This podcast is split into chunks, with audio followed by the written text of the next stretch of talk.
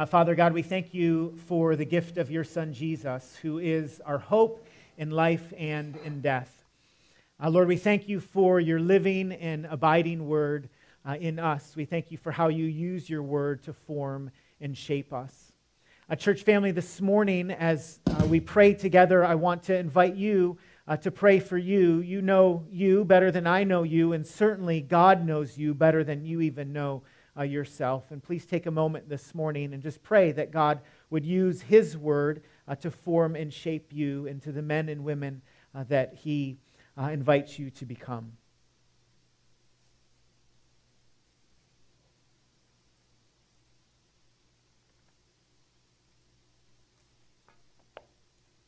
And if you could be so kind, I pray that uh, you would just take a moment and pray for me and pray that God by His Spirit would uh, give me uh, clarity and strength and courage as I bring His word to you this morning.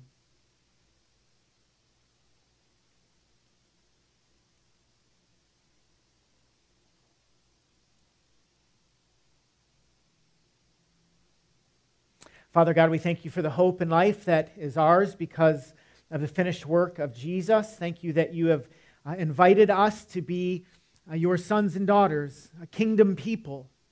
Uh, Lord, we pray by the power of your Spirit that you would form, shape, and change us uh, this morning uh, to reflect uh, your Son more. We can't uh, do that in our own strength, our own wisdom, our own power, and so we ask, Lord, that you would produce that in us even right now. Lord, thank you so much for your word that's living and active. Thank you for how you use it to change your people. Uh, Lord, we give you thanks for it this morning, and we pray these things in Jesus' name and by your Spirit. Amen. You may have a seat.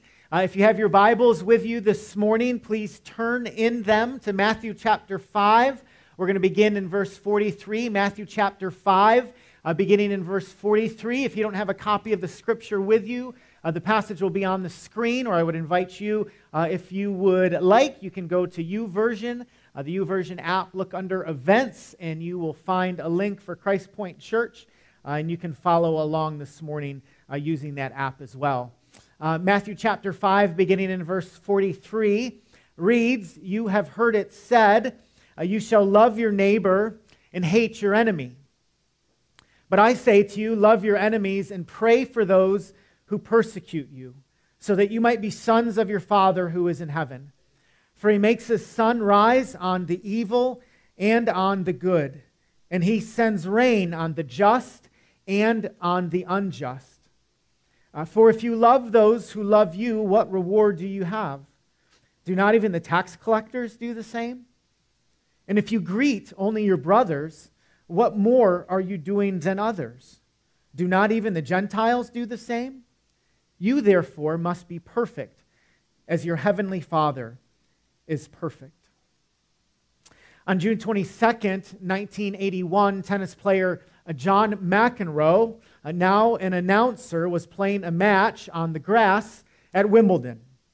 He served uh, the ball down the center. It landed right on the tee, and if you were watching it closely, you could see the chalk fly up in the air. John McEnroe thought he had served up an ace. So he started walking uh, to the square next to him so he could prepare for his next serve. Only the chair umpire informed him that the serve was indeed out. John McEnroe, flabbergasted by the call, uh, paused for a moment and looked at the chair umpire and reminded him that chalk shot up into the air. It was in. The chair umpire looked at John McEnroe and said, No, uh, it was out. Uh, to which John McEnroe uh, replied in what has uh, become a phrase that literally has marked his life You can't be serious. Followed quickly by, You cannot be serious.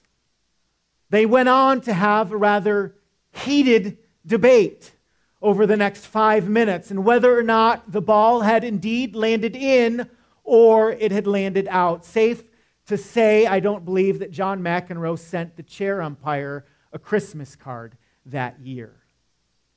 You cannot be serious. Have you ever read the Bible before and thought to yourself, you cannot be serious? Not because you're angry about what you read, uh, but because it seems so unbelievable or unrealistic. Love your enemy and pray for those who persecute you. You cannot be serious. But Jesus is. Uh, Jesus is serious. He calls his followers uh, to love those who are seemingly unlovable and to love those who are undeserving of our love. You have heard it said, Love your neighbor and hate your enemy. But I tell you, love your enemies and pray for those who persecute you. Uh, loving your enemy and hating uh, or loving your neighbor and hating your enemy was actually uh, the, the common teaching uh, during the day.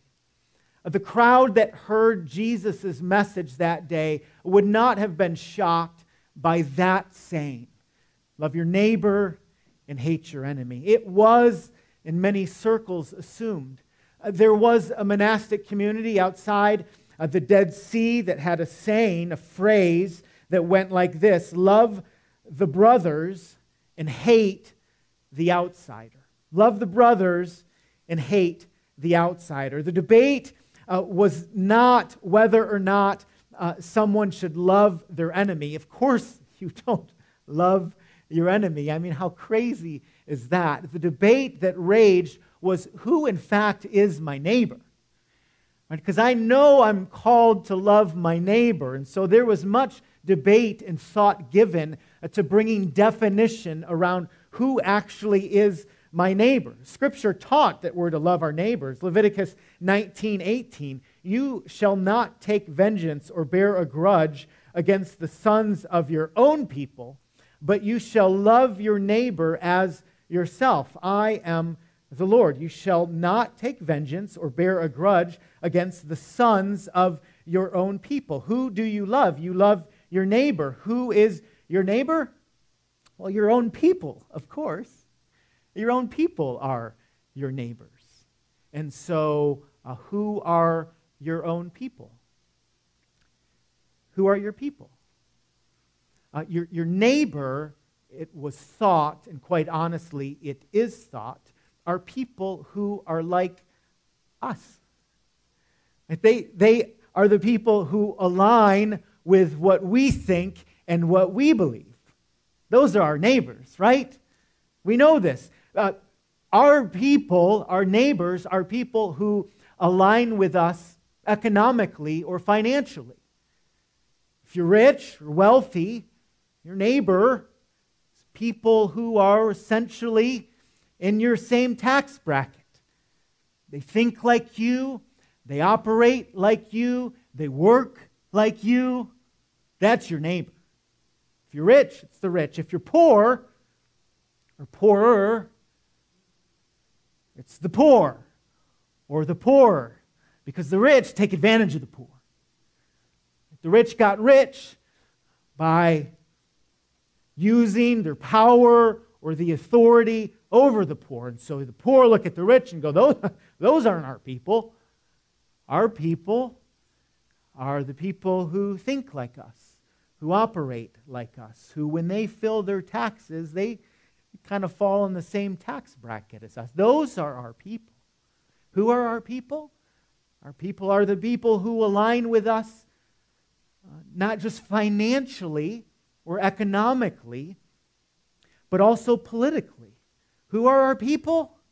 The Republicans. Those are our people. Right? They protect the unborn.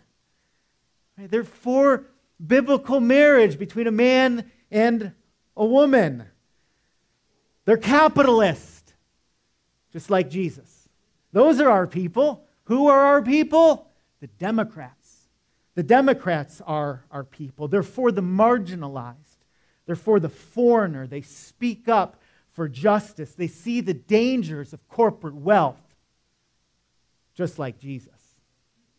Those are our people. Those are our neighbors, whether it's politics or the pandemic, economics or ethics. The temptation for all of us is to find our people and to love them.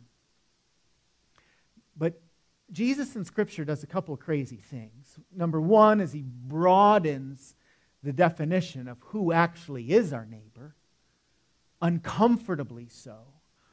But then he starts talking crazy. Right? He says things like he said here You have heard it said, love your neighbor and hate your enemy. But I tell you, love your enemies and pray for those who persecute you, that you may be children of your Father in heaven. Jesus could have simply corrected the erroneous teaching here that he mentions and says, Nowhere does Scripture say uh, that you should hate your enemies, just that you should love your neighbors. But Jesus doesn't do that. Jesus says, But I tell you, love your enemies and pray for those who persecute you. well, that's a bit challenging, is it not? Because uh, what, what is our response when we identify an enemy? Maybe it's someone who's hurt us or harmed us, someone who, who sees the world a little differently than us. Our temptation, my temptation, uh, is to, to push them away. Life's better that way. They, they stay out of my way, uh, I stay out of theirs, and everybody uh, gets along. But, but, but Jesus says, love your enemy. Uh, I think one of the challenges that we can have when we read a command like this is oftentimes when we think about love, and maybe it's just me, but when I think about love, I think about sort of warm, fuzzy feelings. And you, you think about someone you love or someone you've fallen in love with, and you, and you think, well, they're, they're a spectacular human being. I, I love them. They, they give me warm, fuzzy feelings when I'm around them. My heart skips a beat when we spend time together. I love giving them googly eyes and seeing them return the favor. When we think about love, maybe we think about brotherly love. We think about our boys that we run with, that we hang out with, that we have fun with, or the girls that we run with, or shop with, or hang out with, or talk with. And we go, man, I love them. But our definition oftentimes stops there. But, but Jesus, I think, is giving us a, a different or a broader definition of love. It doesn't uh, mean that we experience warm fuzzies. It doesn't mean that we get butterflies in our stomach when we think about another person. It, it does mean that we see people uh, the way that God sees them as individuals uh, created and made in his image. Love your enemies and pray for those who uh, persecute you. ever feel like you have experienced persecution before? I mean, honestly, I read that and I go, I don't know if I've experienced persecution of the way that Jesus is speaking about persecution.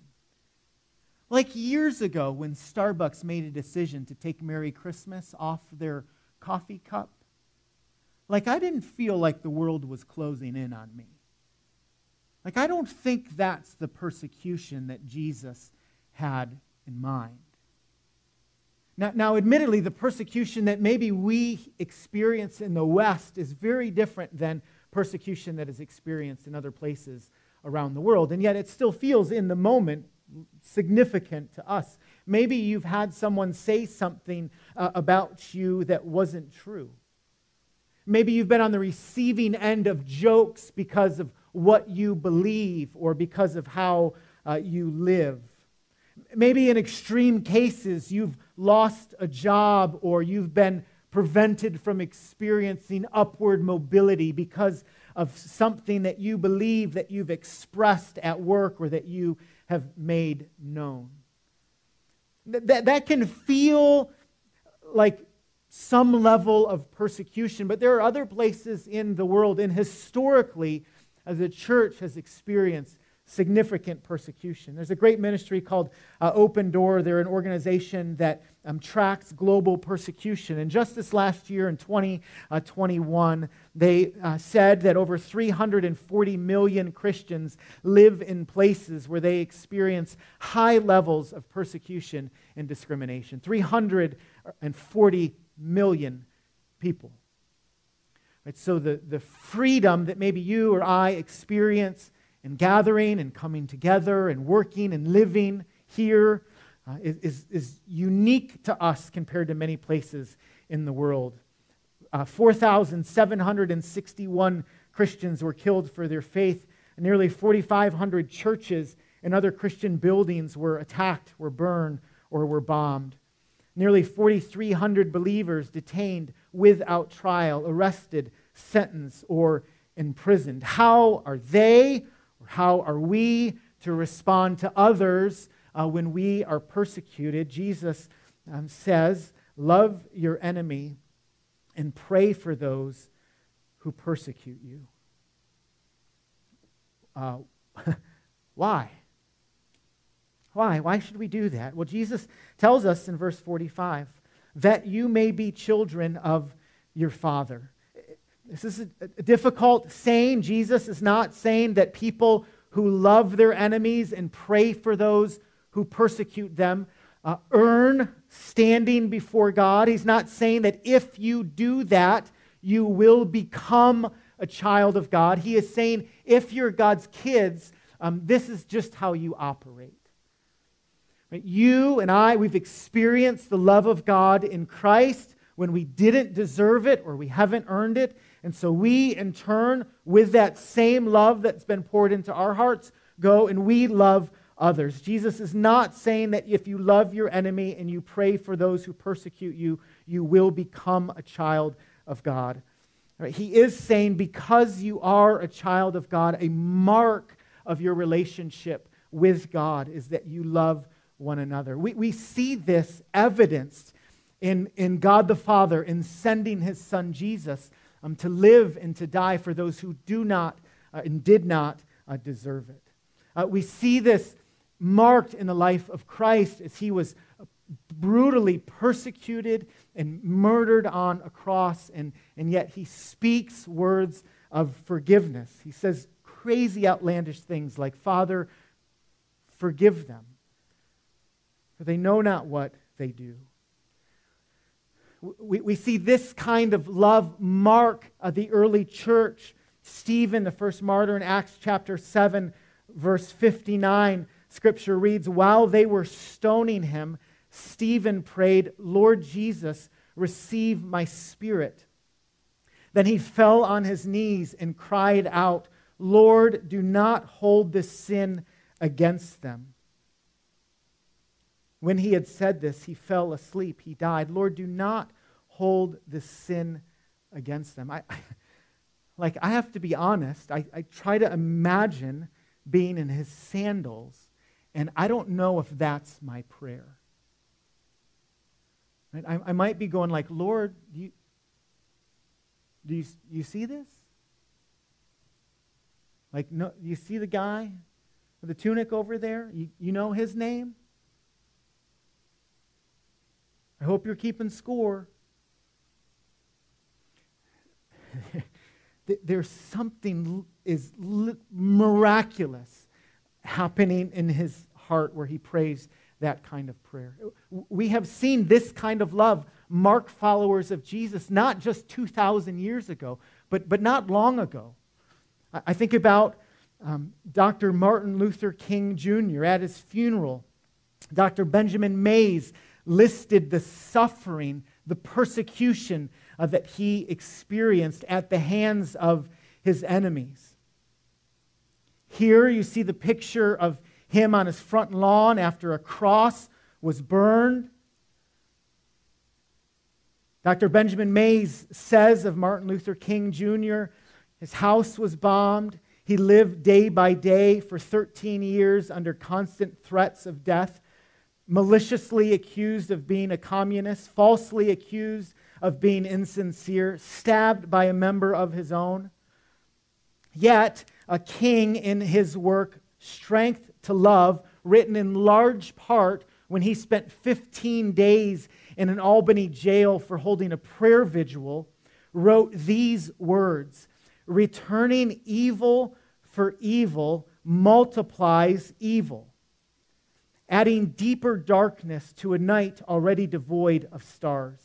Darkness cannot drive out darkness, only light can do that. Hate cannot drive out hate, only love can do that. Love is the only force capable of transforming an enemy into a friend.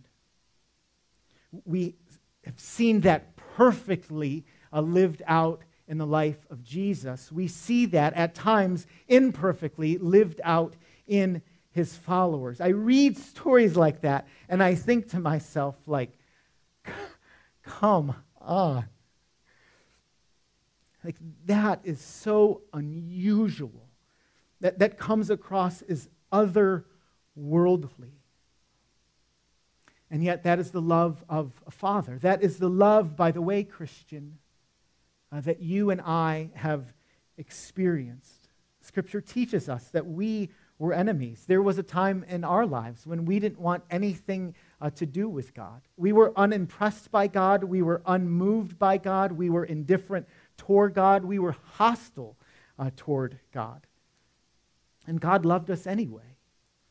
He, he has loved us with this audacious love. How, how, do we know the love of God? How do we know the love of God? Jesus explains it uh, to those who are listening to him that day. Interestingly enough, what Jesus does is he puts on his meteorologist hat, which is interesting. I don't know if I would have done that, but that's what Jesus does to remind the crowd of the deep love and kindness of God. Look at what he says. Jesus said to the crowd, For he makes his sun rise on the evil and on the good, and he sends rain on the just and on the unjust. Jesus gives two examples of the kindness and love of God. Uh, the first evidence of his love in all of creation is the sunrise. Like, I love it. It's just so simple. He looks uh, to nature and he is reminding the people look at what God has done. I don't know about you, but I, I love a good sunrise. If you are not a morning person, just imagine that Jesus is talking about the sunset. I think that that's okay. But it says here a sunrise. I love a good sunrise. There's something that, that the sunrise represents that just warms my heart.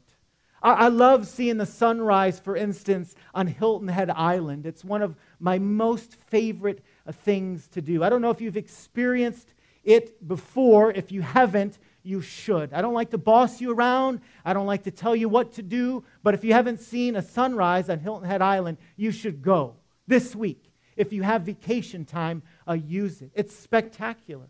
To wake up early in the morning, uh, to go onto a quiet beach and just to watch what God does literally every single day. Like the sun comes up it's like a new day, a fresh start, a new beginning. And there it is. I can watch it, but apparently I'm not the only one. Like I've been there before where other people, get this, other people have had the audacity to get up early and watch the sunrise too. It blows me away. I've seen families, I've seen couples in love, I've watched people run on the beach and watch the sunrise. I've watched as people have walked on the beach and watched the sunrise. It's amazing when it happens. And I don't know this for sure because I haven't asked anyone. Um, but I think that there are people on the beach the same time as I am who are schmucks. I'm serious. I mean, I think there are some people on the beach watching the sunrise who you wouldn't want to go into business with. I'm convinced that there are dudes who watch the sunrise on the beach at Hilton Head who you would not want your daughter to date. There are some people who see the sunrise who you're not friends with, and you're better for it. Here's the deal like everybody gets to see it. There's not a line for a Christian sunrise and a non Christian sunrise. Like God just gives the world the sunrise and says, Look at what I did. Enjoy this. And isn't God loving and isn't God kind to do that? Uh, he goes on, and, and Jesus says to the crowd not only does God allow the sun uh, to rise on, on the good and uh, the bad, but, but God allows uh, the sun uh, to rise on everyone, or, or, the rain to fall on everyone, uh, so that people can grow tomatoes, Christians and non Christians alike. God sends down the rain. We probably don't think about this a whole lot. We're city folk. Most of us are city folk. And so we don't, we don't think about God sending the rain to water the crops. But when you live in a, a place that is surrounded by desert, man, you long for the rain, you pray for the rain, you capture the rain, you're desperate for the rain. And Jesus says God sends the rain on the just and the unjust. You don't drive by one house with nice grass and go, there's some Christians. And then drive by another house with, with burnt out grass and go, they clearly don't know the Lord. Like God, God just sends the rain. God allows the sun to rise and to set on, on the righteous and on the evil. He sends the rain on uh, the just and uh, the unjust. God is, God is loving and God is kind. Theologians call this God's common grace. It's common. Not common in the terms of unimpressive, but common in the sense that we all get to enjoy it.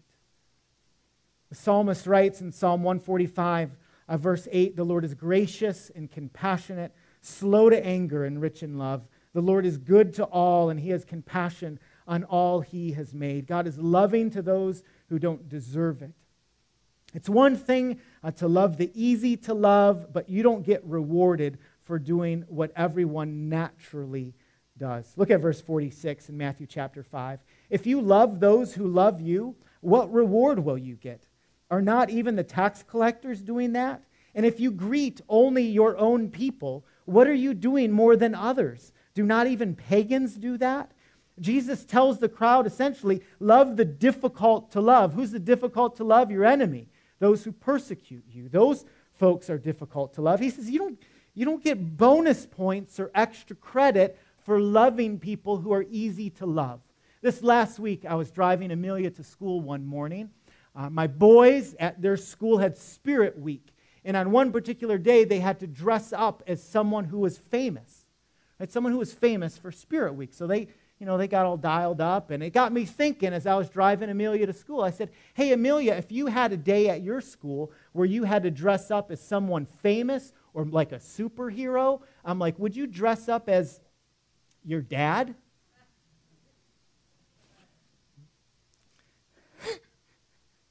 And she says to me, she said, Well, yeah, Dad, you're kind of like a superhero because you tell people about Jesus.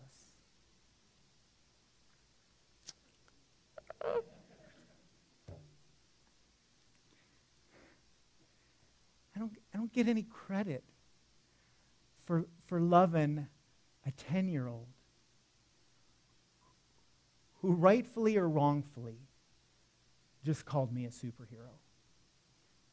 Like, she, like she's easy to love. If, if you love someone who's easy to love, like what? Jesus said even the tax collectors do that. You, you have to understand the tax collectors in that society, they were hated because they took advantage of people. Rome sends out their tax collectors. They say, Go to Highland Creek. We need you to collect taxes. They each had their sections, and, and there was this expectation that they were to bring in a certain amount of money. And you know what they did? They collected uh, more than they needed. And they lined their own pockets. And if, if you were a fellow Jew and you were a tax collector and you were taking advantage of your people, People hated you. And, Jesus said one day, even the tax collectors love the people who are easy to love. You don't get extra credit for that. Jesus continues, and if you greet only your own people, what are you doing more than others? Do not even pagans do that?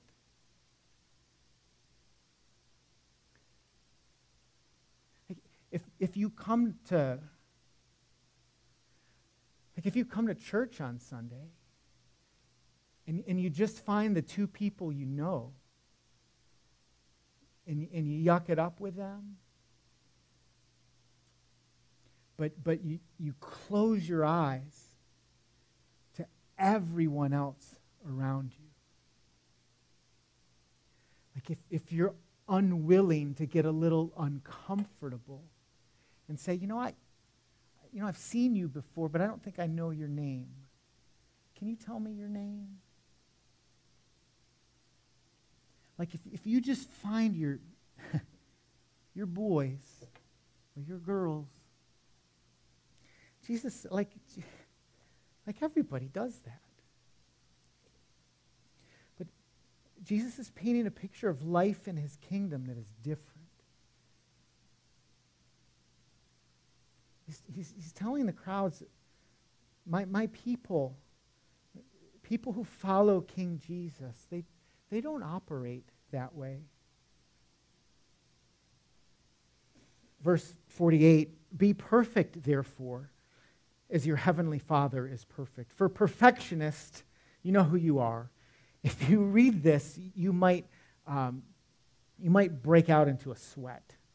Like you might think to yourself, I can't, like, oh no, like, oh, I can't, I can't do that. That's, that's impossible. That's impossible. I can't be perfect. I can try to be perfect, but I know I'm not going to be perfect. What's interesting is that the Bible has no problem commanding us to do what is impossible to do apart from uh, God working in our hearts and in our lives. This is not some unrealistic call. Listen to this. This is not some unrealistic call to sinless perfection. That does not exist this side of heaven. If, if someone that you are talking to tells you, you know, it's funny, I can't remember the last time that I sinned. Run. We, we, we wrestle, we do, we do battle, we're, we're broken people. This is not some unrealistic call to sinless perfection. What, what this is a call to, though, is a, is a Christian maturity that loves um, the way that the Father loves because his love has been poured into the hearts of his people. Love with a love that is not dependent on how another person acts or responds. Love with a love that, that is not simply a response uh, to the love that you receive or the love that you don't receive.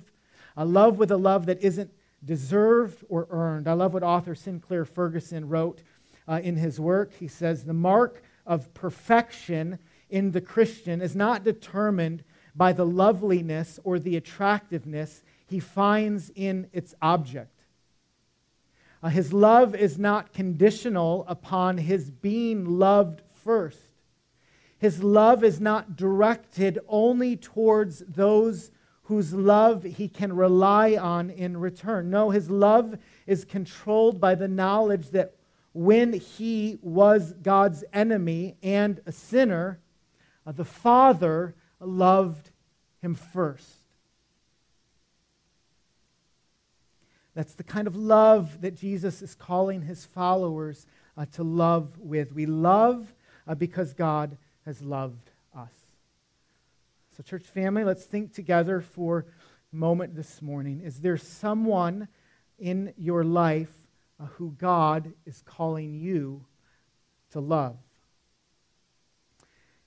maybe this someone is in the category of an enemy or someone you would look to is someone who has even uh, persecuted you. And what I mean by that is someone who has treated you poorly or unfairly.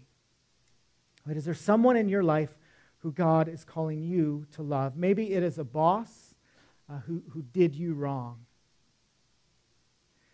Maybe as a former employee who took advantage of you or spread gossip about you.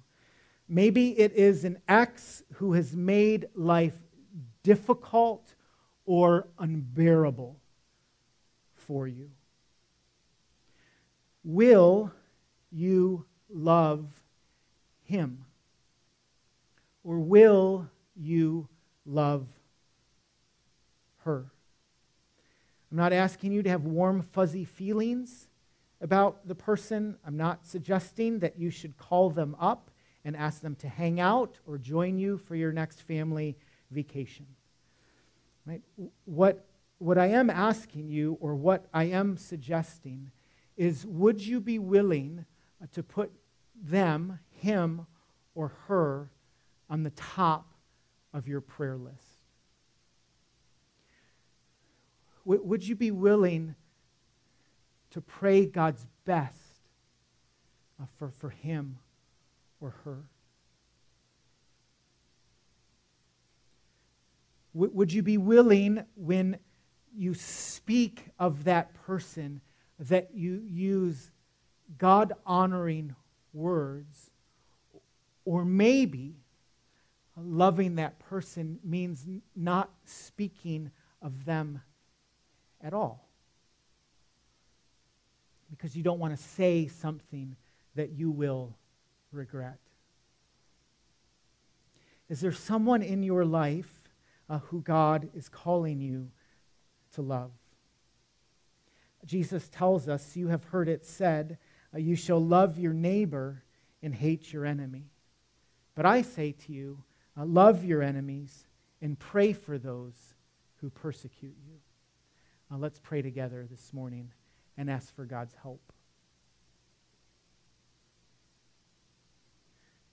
Lord, I, I admit that that kind of love that you call your people to uh, seems uh, pretty aggressive. Uh, it's, it's hard to believe, even. Because I believe that there are, are people here who have been on the receiving end of harsh words or gossip, who have been treated unfairly, who have been wronged. We're being honest, we, we've been on the receiving end, and, and quite honestly, if we're being truthful, we've probably been on the giving end as well. We're not perfect people. And so we need help to do this. And so we ask that you would help us, Lord. By the power of your Spirit, I pray that you would pour your love into our hearts so that we would love our enemies and we would love those who persecute us, who we don't see eye to eye with, who we disagree with. And we would love them in such a compelling way uh, that people are pointed to your Son Jesus. We ask for your help this morning. God, we love you and we pray these things in Jesus' name and by your Spirit. Amen.